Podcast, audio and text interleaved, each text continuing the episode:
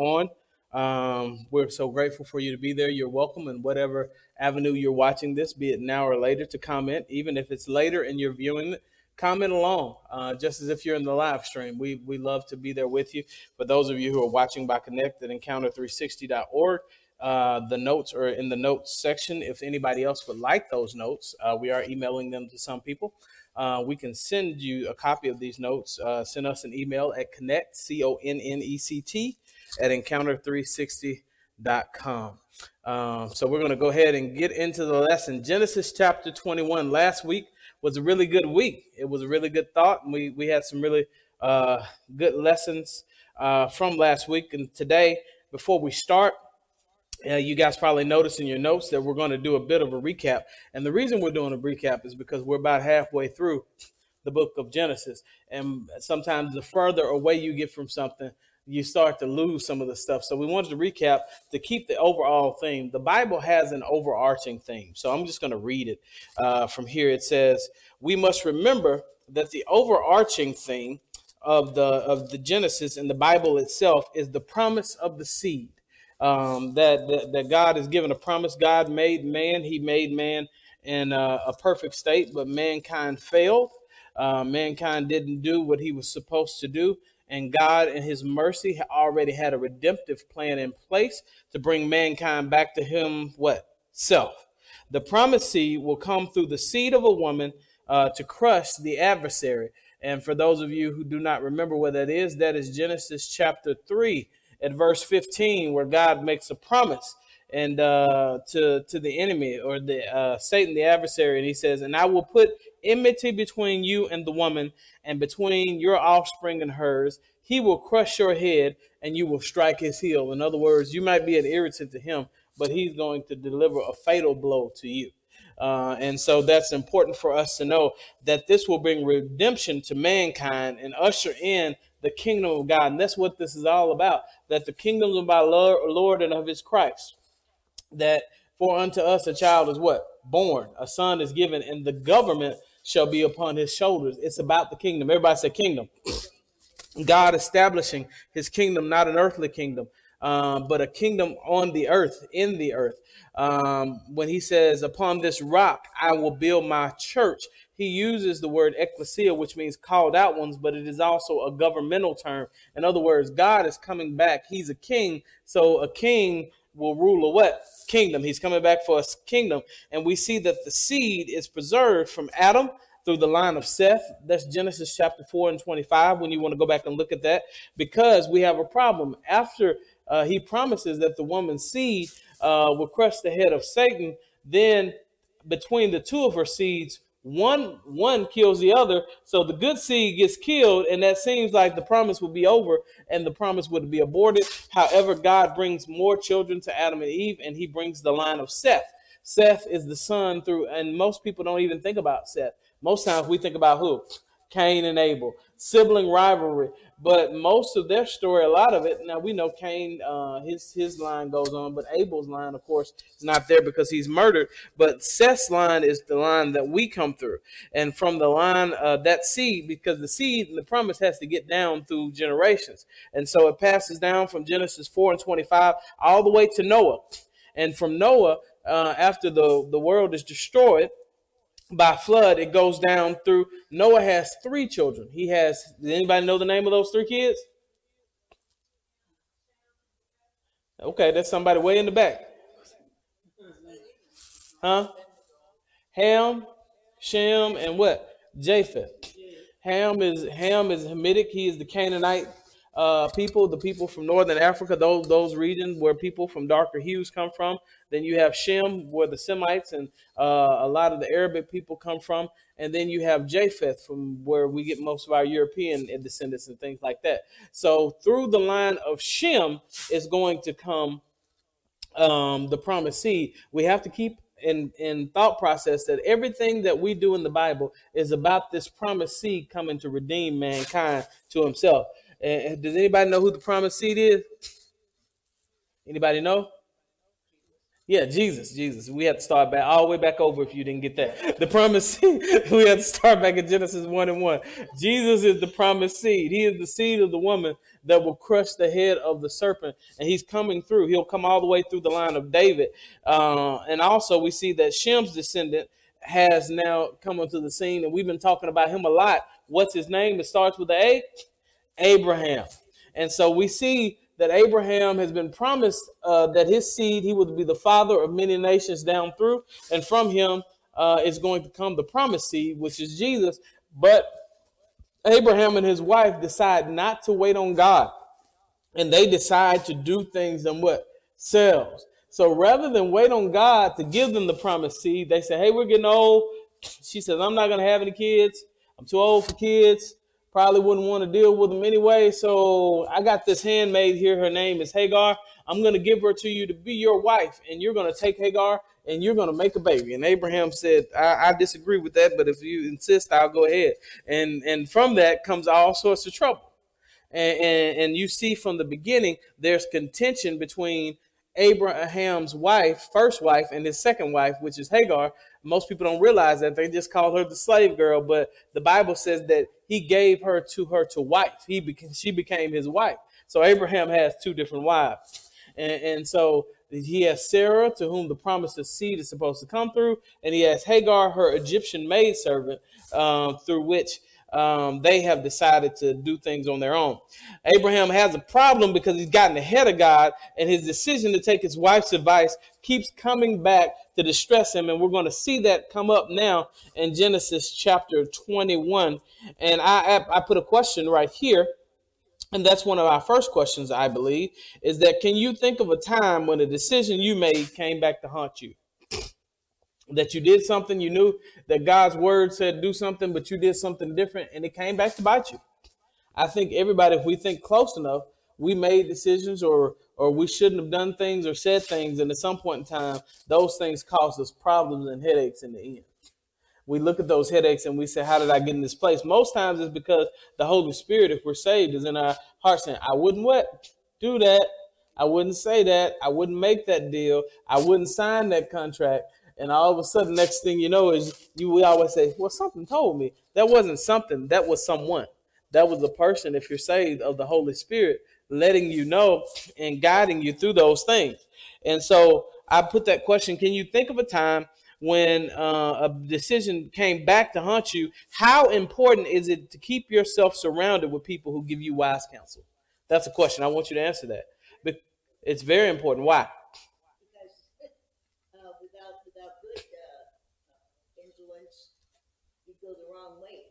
That's a good answer. Without good influence, you go the wrong way. Why did Abraham make this decision? Did he walk in and say, uh, "I've been checking out your handmaid, uh, Sarah, and I, I and uh, since you can't do the job, I think she can do the job." No. What did he do? He took what? He took advice from his wife. Rather than him leading, he began to what? Follow. We see that's the second time we see that happening. The same thing that happened to Adam happened to Abraham. So we're going to look at Proverbs chapter 19, verse 20.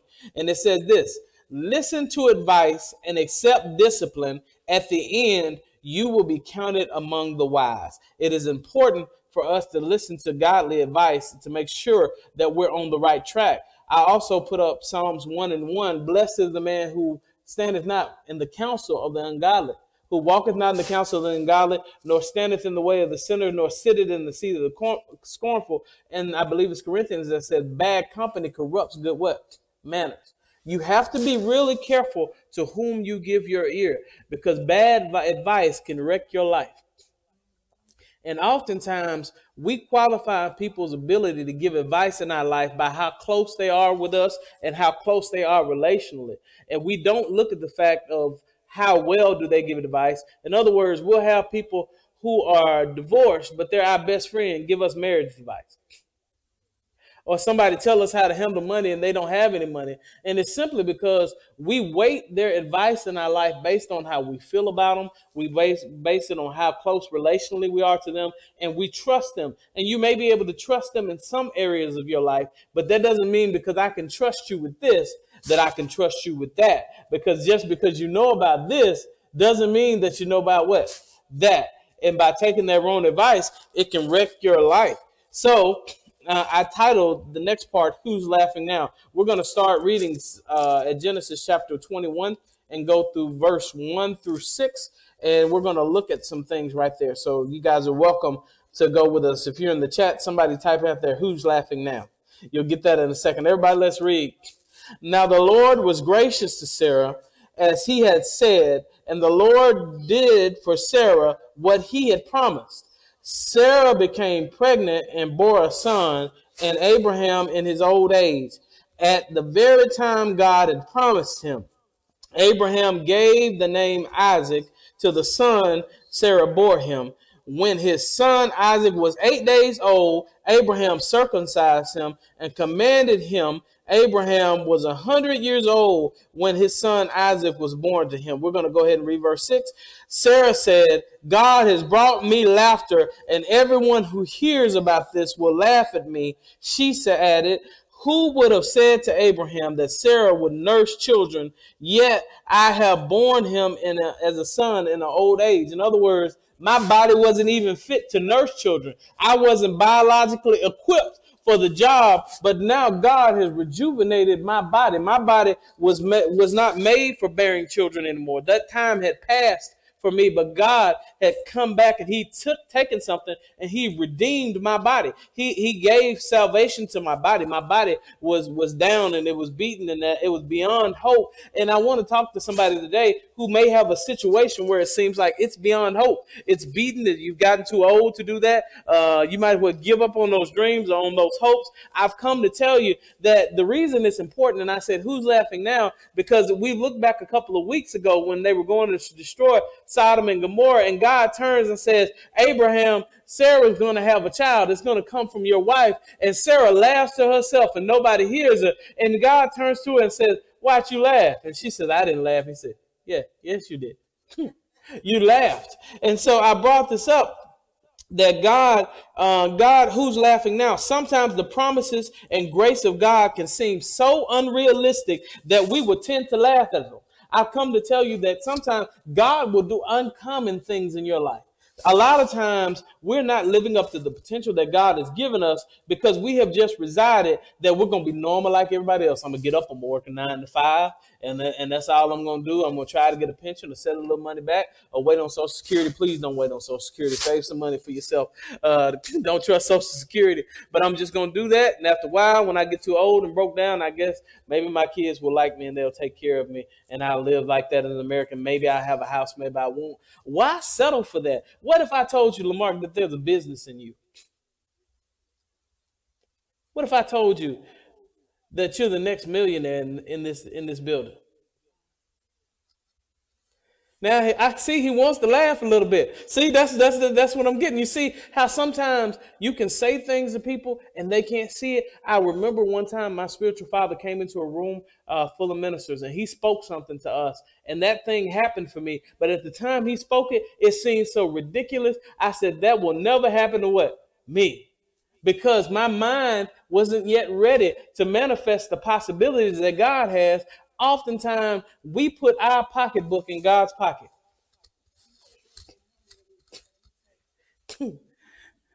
Isn't that amazing? Somebody missed that.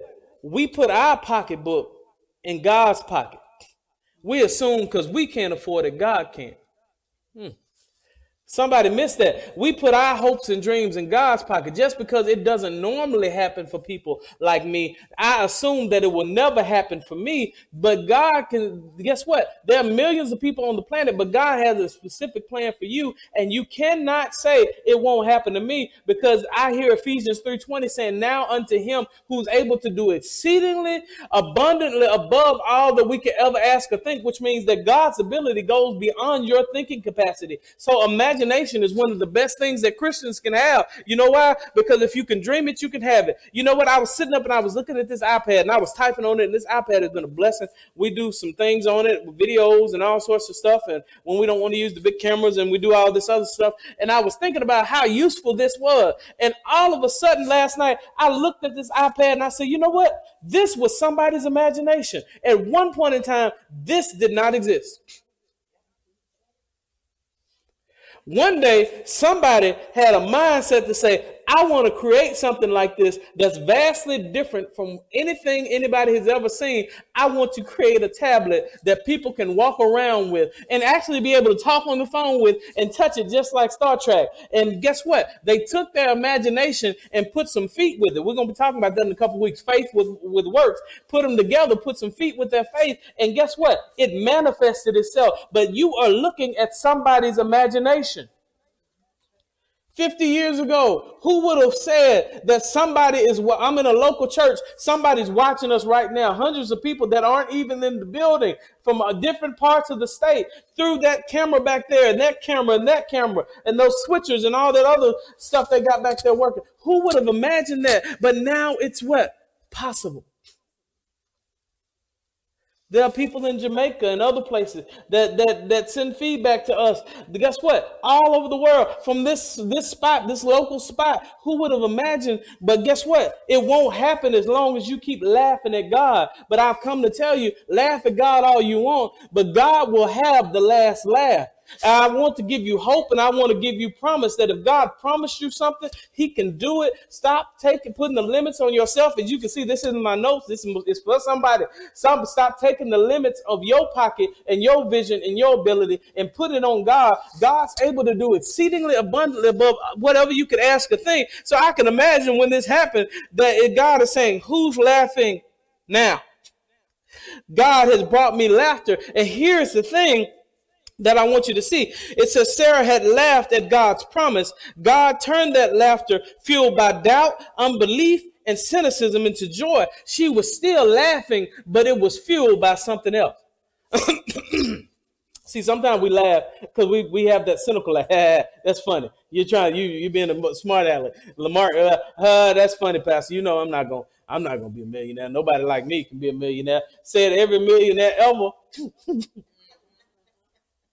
But at the end of the day, it has to start with your belief. Now, everybody's not going to be a millionaire. I don't want that to be your takeaway. What I'm trying to tell you is whatever God has promised you, whatever He's put in your heart to do, you have the faith to believe that it's possible. All things are possible. Only what? Believe. If you have the faith of the mustard seed, you can speak to this mountain and say, Be thou removed and cast into the sea, and it will be done unto you. We have to become again a people of faith.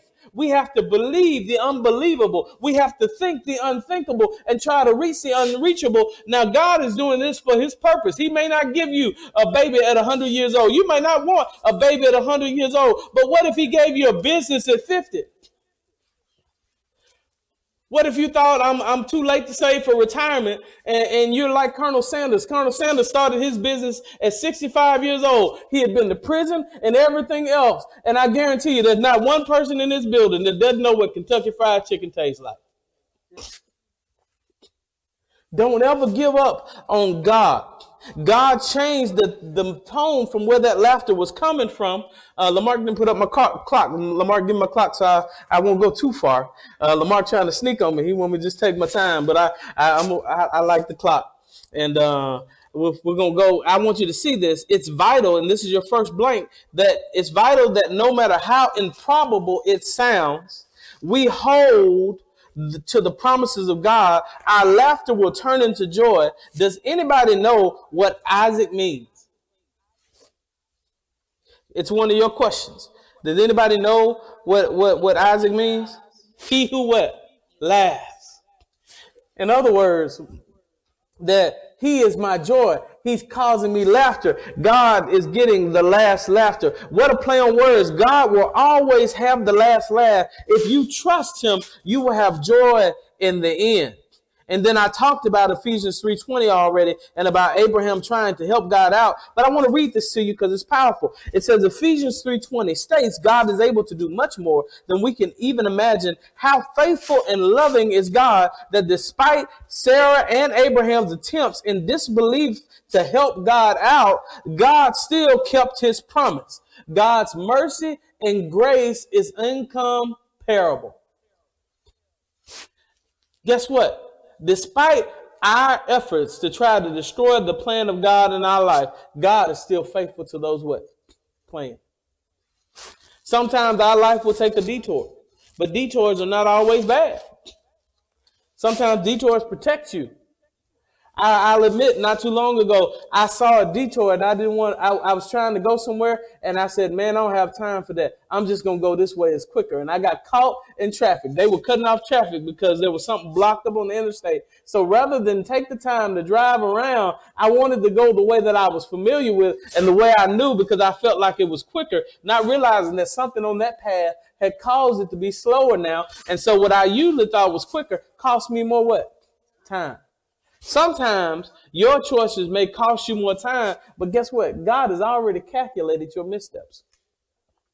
Don't you think he knew what Abraham and Sarah would do when he told them he's the beginning and the end? He already knew what they were going to do. Think about that. When God told Abraham, I'm going to make you the father of many nations, he already knew that Abraham was going to go get Hagar and do what he did. But that didn't stop him from giving the promise, and that didn't stop him from fulfilling it. So we're going to look at verse 8 through 10 because there's a baby now. Sarah has a baby, and things about to change. We know that there's already tension between Hagar and Sarah because she's been so harsh to Hagar that Hagar ran off and God had to uh, send an angel to bring her back. So there's already family tension, or as we would say in today's world, there's baby mama drama out there already. And so that's already there. We're going to start. It's 21, verse 8 through 10. And what does it say? The child grew and was weaned. And on the day Isaac was weaned, Abraham held a great feast. But Sarah saw that the son whom Hagar the Egyptian had borne to Abraham was mocking. And she said to him, Get rid of that slave woman and her son for that slave woman's son will never share in the inheritance with my son Isaac. Let's keep reading. Let's go all the way down to 20. Let's go ahead and knock that out. The matter distressed Abraham greatly because it concerned his son. But God said to him, Do not be so distressed about the boy and your maidservant. Listen to whatever Sarah tells you, because it is through Isaac that your offspring will be reckoned. I will make the son of the maidservant into a nation also because he is your offspring. Early in the next morning, Abraham took some food and a skin of water and gave them to Hagar. He set them on her shoulders and then sent her off with the boy. She went on her way and wandered in the desert of Beersheba. When the water and the skin was gone, she put the boy under one of the bushes. Then she went off and sat down nearby, about a bow shot away, for she thought, I cannot watch the boy die. Wow. And she sat there nearby. She began to sob. And God heard the boy crying. And the angel of God called to Hagar from heaven and said, What is the matter, Hagar? Do not be afraid. God has heard the boy crying as he lies here. Lift the boy up and take him to the hand by the hand, for I will make him into a great nation. Then God opened her eyes, and she saw a well uh, of water. So she went and filled the skin with water and gave the boy a drink. God was with the boy as he grew up. He lived in the desert and became an archer. While he was living in the desert of Paran, his mother got uh, his mother got a wife for him from Egypt. I wanted to go ahead and read that so we can kind of go down through here because the first question here that says tension can be brought into the house when we do not obey God. There's tension in the house. All of a sudden, Ishmael begins to mock his little brother, who's somewhere probably around two years old at the time now, because Ishmael has grown up as an only child. Ishmael has grown up being told that um, your father's first wife can't have a baby so you're probably going to take over this house when you get older. Ishmael is a teenager by the age, sometime somewhere between 14 to 16 years old. Abraham's about 86 when he's born. Abraham's 100 now. Ishmael somewhere between the age of 14 and 16. He's coming into his own, and everybody, every guy knows what it's like when you're coming into your own. And you feel like you're a man. Uh, you you growing up to be a man, and daddy's going to give you the inheritance, and all of a sudden now another favorite child comes in by the other mother, and you're gonna see that drama just keep going. We talked about that a little bit Sunday, didn't we? How certain family cycles when you make certain decisions keep going. And so this boy smirks and he laughs, and now there's a problem. Tension can be brought into a house when we do not obey God. Abraham and Sarah's decision has now caused division and tension. How many times, this is the question, for us? Do we see couples who refuse to lovingly follow God's plan for the family and the children pay the price?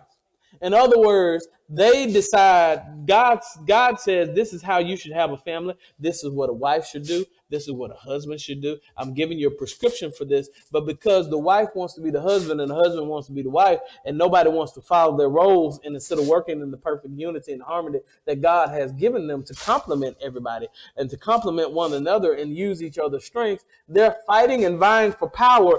And because they make those decisions, kids pay the price. That the next part of that question says divorce feelings of abandonment, and trust issues, all caused by parents' refusal to accept and follow the word of God. Abraham and Sarah had already received the word of God. Abraham received it. I'm going to make you a great nation. But they decided not to follow God's word, and now the residual is showing up. Sometimes it takes a while for things to show up when we don't do what God says. It might take a second, but when it comes back to us, sometimes it comes back with a vengeance. And I have a question for you. Can you think of a decision that caused relational tension in your life? Everybody has something that you did that God told you you probably shouldn't do, or said that God probably told you you shouldn't say. And you have either have a family member that you don't speak to, or doesn't speak to you, or relational problems, or may cause the divorce, or all sorts of things. Things were broken because we refused to obey God's what word. Now, some of those things have been repaired. Some of those things may never be repaired, but we can all identify with what's going on here. I have a question. How did you solve it?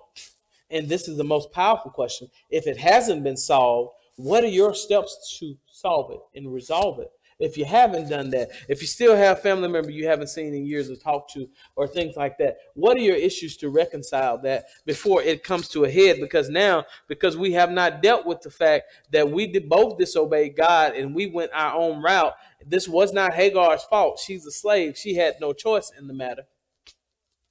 We have done this to her, and now there's a problem because her son has some tension. So I see verse 9. Verse 9 tells us that when she saw that, that she saw that him, and I want you to see how Sarah says this. Pull up verse 9 again. It says, But Sarah saw that the son of Hagar, the Egyptian, had borne to Abraham was mocking. And she said to Abraham, verse 10, Get rid of that slave and her son, for that slave woman's son will never share the inheritance with my son's Isaac. Now look at her attitude. What happened to humble Sarah that says, I'll even lie and say you my brother to help you out. Now she you she reached her pain point where she's had enough. Because you see something that even in this text, God does revert, he does refer, and you'll see that in your notes. He does refer to uh, Ishmael as the son of the uh, the son of the slave, but God in this tense, when Moses is writing this, is being more descriptive. We can tell from the tone that's not what Sarah is doing because Sarah knows Hagar's name. She knows Ishmael's name, but listen how she says this to Abraham. That that's amazing. All of a sudden she's forgot their name. It says, "But Sarah saw the son whom Hagar the Egyptian had borne to Abraham, saying, she know this is Abraham's son, but this is how she says it: Get rid of that slave woman and her son, for that slave woman's son will never share in the inheritance with my son Isaac." Oh, you know his name, but you don't know their name. You see that in the text. And so I put this here that we see disdain between Sarah and Hagar because we have seen in previous texts that when they don't deal with certain issues, it can carry on into the next generation. He's been put, this boy's been put in a very uncomfortable position. He didn't ask to be here. He didn't ask for this. But he was promised an inheritance just by him being born, and all of a sudden he sees it snatched from him because of this little child. So, yeah, he's going to be a little bit cynical. But this is important because some of that has probably come from some stuff his mama has said. You know, my, my pastor used to always tell me, you can always tell the families that's talking about you and don't like you, watch their kids. When their kids used to hug you and they don't they don't hug you anymore or they looking at you rolling their eyes acting crazy towards you. You can tell because kids have a hard time uh, hiding stuff. And so you can see that uh, they've been talking about you at the house.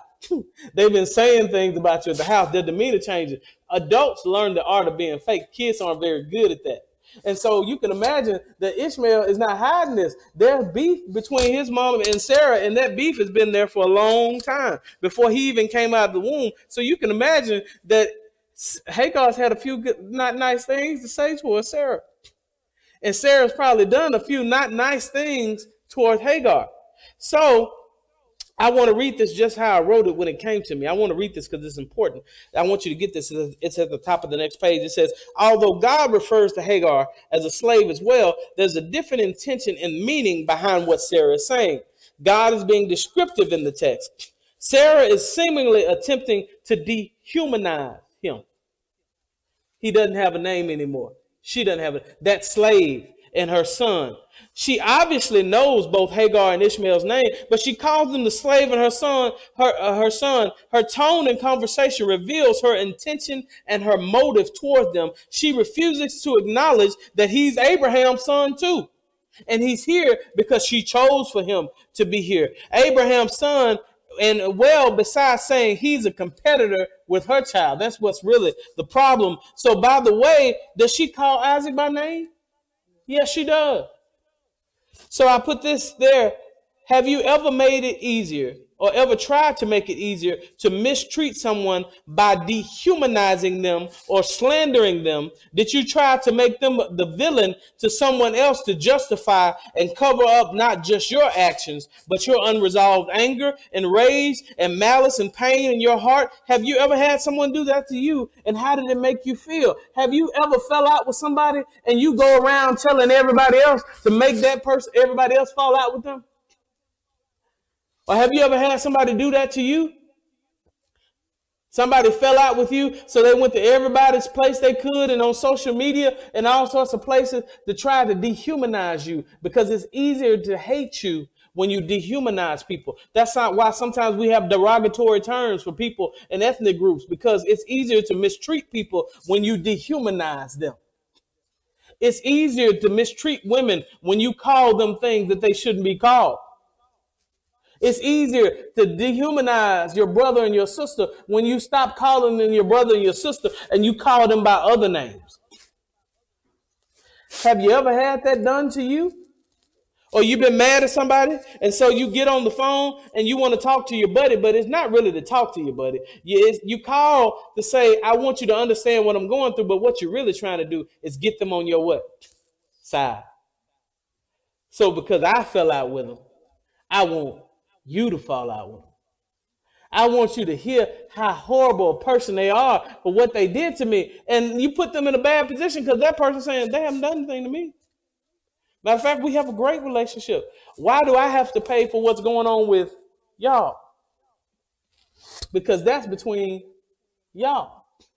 Now, if it's something heinous or, or something like that, like abuse, that may be a different thing. Uh, and some things biblically as it goes to church discipline, but most times in most cases, we try to dehumanize people. We see it all the time in politics, don't we? Turn on the news, CNN, Fox News, whatever you want to pick on. And what do they do? They try to dehumanize politicians as if these politicians don't have wives and husbands and families, that they don't bleed and have other things. And you find yourself talking about them like you would never talk about them to their face because we've allowed commentators to dehumanize them. But those are people.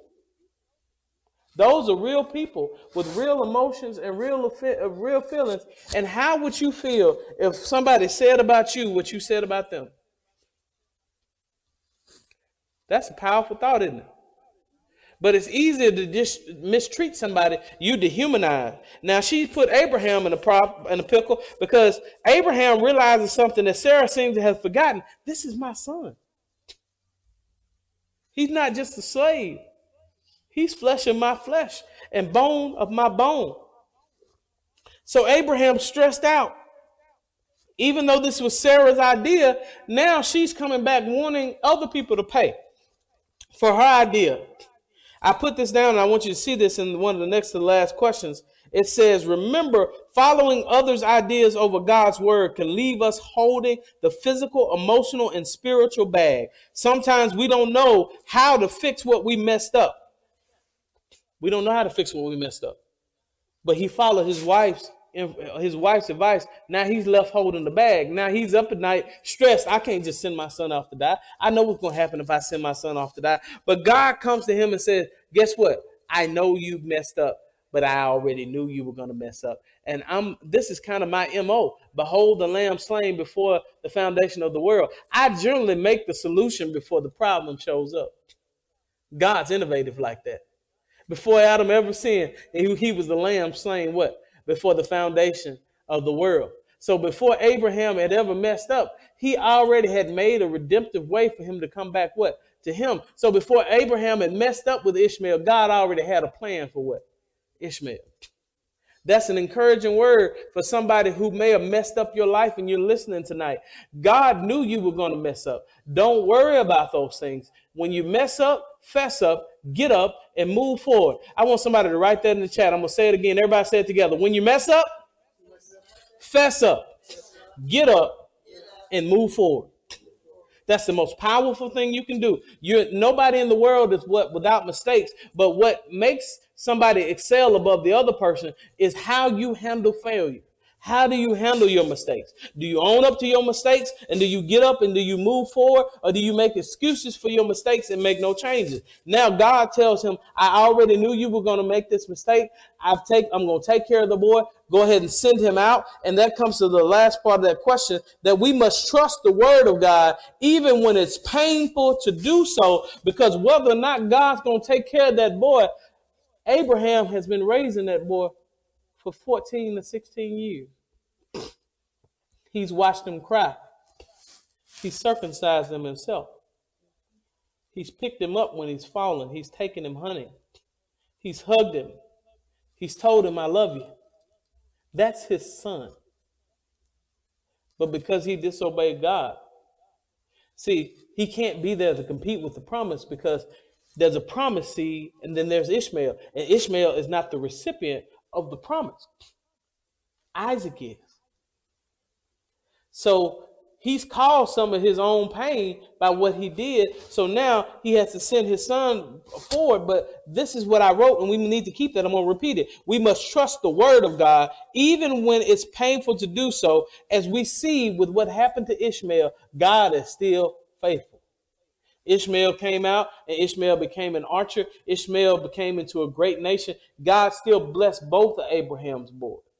I want to talk to somebody who made mistakes with their kids and you're worried because your kids are crazy now. Don't worry about the mistakes you made. God has the ability to still help your kid. Your kid might be, your child might be on drugs. Your child might be in a promiscuous lifestyle. Your child might be in, in some kind of crazy lifestyle. But whatever the case, whatever mistakes you made, don't give up on them. God saw their mistakes. Pray for them. Get on your knees for them because that you may have made some mistakes. Every parent does. There's not a parent in the world that has not made a mistake except for a dishonest parent. That's the only one that's never made a mistake. And so it, it is what it is, but don't shun your kids. Pray for your kids. Love your kids. And if you put them in God's hands, God will take care of them much better than you can. His hands are more sure than yours are. So I put this here as a power principle, and I didn't have them put it on the screen, but if somebody can remember it in the chat, I want you to write it down. It says sometimes you have to let go of what you plan to walk into what God promised. Mm. I'll say that again because that's a powerful thought. Sometimes you have to let go of what you plan to walk into what God has promised. You got to let go of Ishmael because God has given you Isaac. Sometimes you thought that your blessing in your life was going to turn out this way, and all of a sudden, God tells you it's going to turn out another way. Sometimes you plan. I'll tell you something very, very, I'll be very candid. My plans weren't to leave the state of Mississippi. My plans were I had it pretty nice, and I was going to be good in the state of Mississippi. Everything was fine for me. I, no, I had no problems, no issues, and life was great. And all of a sudden, God made me give up what I had planned. Nothing bad. It was all good, but I had to give up what I planned to get what God had promised because God promised me some things and I saw those things begin to manifest themselves. But had I not given up what I planned, My plan was to retire. I already knew how much money I needed to put aside. I'm a financial advisor. I, I knew how to, I need to put aside this much money to retire and eat lobster every week at, at, at the King Crab down here or do what I'm going to do. I like crab legs. I knew exactly what I need to do when I was going to pay off my house, all that stuff. I'm really methodical. I knew if I do this by this time, by this time, I'm going to stop this. Everything was laid out for me. And God said, hello? I got that promise I've been promising you. Well, God, it, it, it took so long for you to give that promise that I kind of have other plans now. And so I'm, these plans are working really well. I, I got these things going. So I'll see you later, God. Thank you. Hello? That's not how this works. Well, just give me a little bit now. I, I, I work on that promise now, God. But life is good. Let me see how this plan is going to work out, and then maybe I'll get back to you. Don't you shut the door on me. Don't we do that to God sometimes? We determine what our life is going to look like, how many kids we're going to have, where we're going to live, what, what, what kind of school we're going to have. And oftentimes, a lot of people are not walking in the blessings that God has for their life because their blessing is in Arizona and they're in Texas. Their blessing is at the, on the, at the job down the street where somebody's going to mentor them and show them how to get a business, but they're comfortable at the job where they are. And sometimes you've got to let go of Ishmael to take hold of Isaac. You got to let go of what you thought your life was going to look like and trust God that what you have for me is better. Had I not let go of what I thought my plans were going to be, I wouldn't know how fun it is to jump in a suit and tie in the bouncy house with tons of kids and, and hundreds of eggs and all that stuff. But I know that joy. Why? Because I let go of my Ishmael. I let go of my plans. I'm, I'm a planner. If you haven't figured that out by me, you don't know me very well. And my, my whole mentality about life is chess, not checkers. If you see me do something, it's something most times that in many cases that's been planned for a while. I plan out things. I have stages for things. When by the time I reveal something, my friend said, every time I turn around, look like you're doing something else. I said, that's because that's when I let you know it's happening. But it's been work. I've been working on it for months. I'm a planner. That's how I plan. But sometimes, guess what? You got to give your plans to God because God may take a different route than you take. I don't know why I'm stuck here because I know I got other stuff to go. But maybe somebody's holding on to some things and it's not quite working out how you thought it would work out. It could be that you need to try it again or try it a different way. But it could very well be that maybe God has an Isaac for you and you holding on to Ishmael. And you scared that if I let go of Ishmael, if I let go of this job, what are they going to do without me? They're going to keep living. If I do this, these people are depending on me. What's going to happen to me? They, they're going to keep living. If you don't believe me, die. Before your obituary get out there, have a new, new, new job posting. What you holding on to will be okay. God will take care of that thing. He's already got that thing worked out. But you need to make sure that you're walking in the promise that God has for you. So last time on this power principle, because that just struck me. Sometimes you have to let go of what you plan to walk in what God has promised. Because I can, I'm a hundred. I'm, I'm telling you, God will do a 180 on you, and you think you headed this way in life, and He'll say, "No, it's not what I got planned." But it's what I got, got playing, God. And that's the problem with us in most times in life. Instead of us saying, God, help me do what you're blessing, we keep asking God to bless what we're doing. And we keep doing the same thing over and over again, expecting a different result. And what's the definition of that? Insanity. If you want something different, you got to try something what? Different.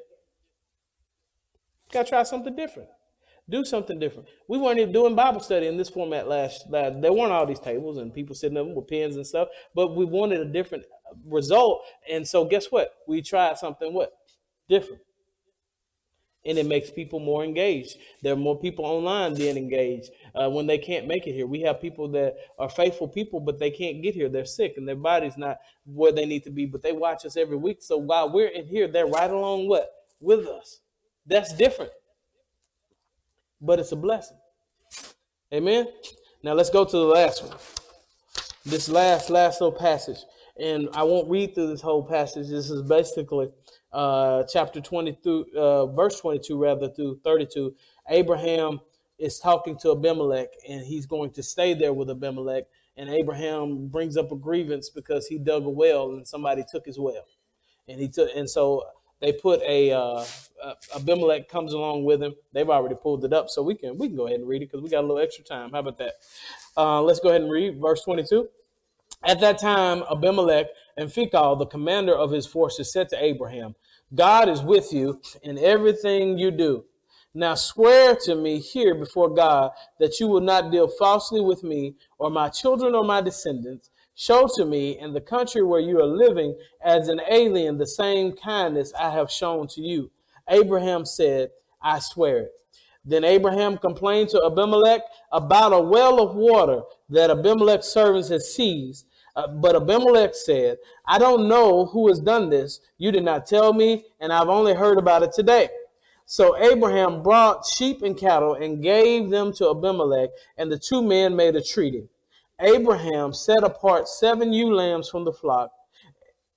And Abimelech asked Abraham, What is the meaning of these seven ewe lambs you have set apart by themselves. Remember, he's a pagan. He doesn't know anything about, about these traditions Abraham has. He says, he verse 30, he replied, Accept these seven lambs from my hand as it is witness that I dug this well, so that the place is called Beersheba, or the place of the oath, because the two men swore an oath there. After the treaty had been made at Beersheba, Abimelech and Phicol, the commander of his forces, returned to the land of the Philistines. Abraham planted a tamarisk tree in Beersheba, and there he called upon the name of the Lord. There he is again. That's what I want. I want to stop there. No matter how many mistakes Abraham does, you consistently see him making some of the same mistakes. But what all, what do you also consistently see him doing? He's what calling on the name of the Lord. Why is that important? Because just as much as you consistent in your mistakes, you need to be consistent in your going to God and calling on his name and worshiping him. He called on the name of the Lord, the eternal God, and Abraham stayed in the land of the Philistines for a long time. These are the last two questions for tonight. It says, We've seen a similar situation with Hagar before, as we were talking about how God took care of her and God caused the well um, but God had already made her a promise. Remember that God had already told Hagar, I'm going to take care of him and make him a good nation, but this is what I want to bring out. However, her current circumstances cannot help her see beyond. Remember from a previous lesson that Ishmael means what? God hears. Hmm.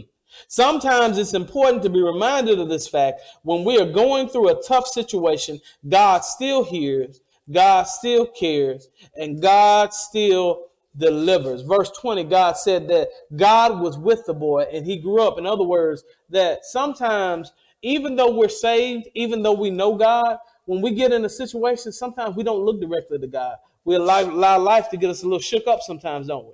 And when we get shook up, the, the first thing we don't do is call on the name of the Lord. But just remember that when you're in a situation, God still sees, He still hears, and He sees, He still cares. Last question is We end seeing Abraham residing in peace in the land of the Philistines. That's the last question. Now, this is what I want you to get. Abraham was wrong. Somebody took his well. He dug that well. But we see he used diplomacy to solve an issue of injustice. And I put this in here. We should always seek peace as an available option. He could have came at Abimelech and said, you know what? I did this well. I dug this well and uh, your people jacked me for my well. I need them to give back my well. But Abraham ends up giving him lambs, ewe lambs. He, he puts it down as an oath. We see that Abraham is good, is becoming good at what? Diplomacy. Sometimes the need to be right destroys a lot of relationships. Everybody said the need to be right. Sometimes your home will be more peaceful if you didn't have the need to be right. Sometimes I, I learned this from a family member. He used to have this saying, my brother in law, you can't argue by yourself. Sometimes we should look and seek what? Peace. So I brought up this scripture, Romans 12 and 8, and if they can get that, I want them to put that on, on the screen. Romans chapter 12, verse 8, and we're going to uh, read that if that, I wrote that Romans 12 and 18, excuse me, Romans chapter 12, verse 18, because as Christians, this is what we should be seeking to do. Let's read it. If it is possible, as far as it depends on you, live at peace with everyone. God wants us to have a quiet and peaceful life. Sometimes it's not worth it to win the argument. Sometimes it's worth it for peace. Sometimes it's not worth it to have your way because you know the person you're dealing with is more immature and the relationship you have with them is worth more than being right in this one situation. Sometimes you got to lose the game. Yeah, you may be right. But is the argument that it's going to cause worth it? Now, if it's something vital and it's something that's worth fighting for, I'm not telling you not to fight for right principles, but let's be honest. Most of the situations that cause I'm never speaking to you again are petty things, aren't they? They're petty arguments. Stuff that happened at funerals or family reunions. I can't believe you embarrassed me. You you you threw threw this on my head or you did this. I can't believe you said this to me. Just petty stuff. And most of it could have been avoided if we'd have just said, I'm seeking peace. Grandma died, and now I got to have my color casket. I got to have my flowers. And you got to put our poem in the obituary, whatever the case may be, or this or that. And, and because I'm mad at you, because I know you never came to see mama or grandmama or daddy, now you want to be at the funeral without looking like like a, a star, and you want to be in the limousine, and you want to be the first person on the casket hollering. And, and, and you know people do that. Now you looking at them, and everybody else looking like, what a shame. You looking at them, and in your mind, you're not thinking, God bless you. You said, look at. They're so fake. They didn't even come to see them. All they want is sympathy. I'd go up there and push you over in that casket with them since you love them so much and you didn't you didn't go to see them. I said, sounds crazy, but don't we think stuff like that? And sometimes we'll have enough nerve to go up. And I've actually seen video of people get up at funerals and say, I know you you owe this person money and you did this person like this. I don't know why you get up and keep telling them you love them. Please don't do that at a funeral. But petty stuff. To seek peace sometimes it's not worth it. You know what the best definition of forgiveness is? Let it go. Yeah, you're right. They did something wrong to you. And they did it for the fourth time. But a healthy marriage and your kids growing up in a peaceful home is more important than you being right and arguing until you beat the other person into submission. Let it go the scars and the counseling bills they got to pay because both y'all are too immature that you can't stop fighting all the time. Now they grow up and they dysfunctional simply because you had the need to be right. Everybody said, "Live at peace." My spiritual father used to always quote that that uh that scripture, and I, I, I get it now. The older I get, the more I see it. He said that we should seek to live a quiet and a peaceful life and the older I get, you know, the more I want peace. I do whatever for peace. I let you be right all you want to. You can tell me the sky's green. And I said, Well, if you feel that way, have a nice day.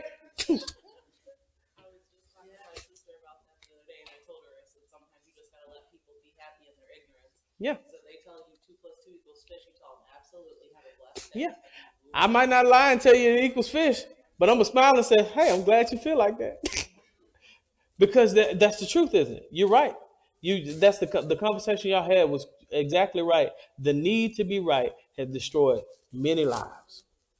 Peace Seek peace. I'm not saying go along with wrong. That's not what I'm going uh, saying. I'm hoping nobody's hearing me say that. I'm not saying go along with wrong when people are doing wrong.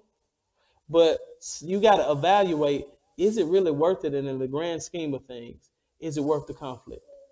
Abraham had somebody push him off a well he dug. You know how hard it is to dig a well in the desert and then climb out of said well to get water so you can live, and then somebody else just debows you. Some of you don't know who Debo is, but look it up. Debows you out of out of your out of your stuff and takes your bike. That's another Debo reference. But at the end of the day, you get mad and you get upset. But because Abram took Abraham now has taken the peaceful route and took an L, it said he lasted in the land of the Philistines what? A long time. He had a peaceful life. He's going to go on and do some other stuff, and God's not through with the story of Abraham. But let's seek to live in peace. Any other questions and comments? Thank you. That's a great observation. Two plus two is equals fish. I've never heard that. any any questions? Any comments?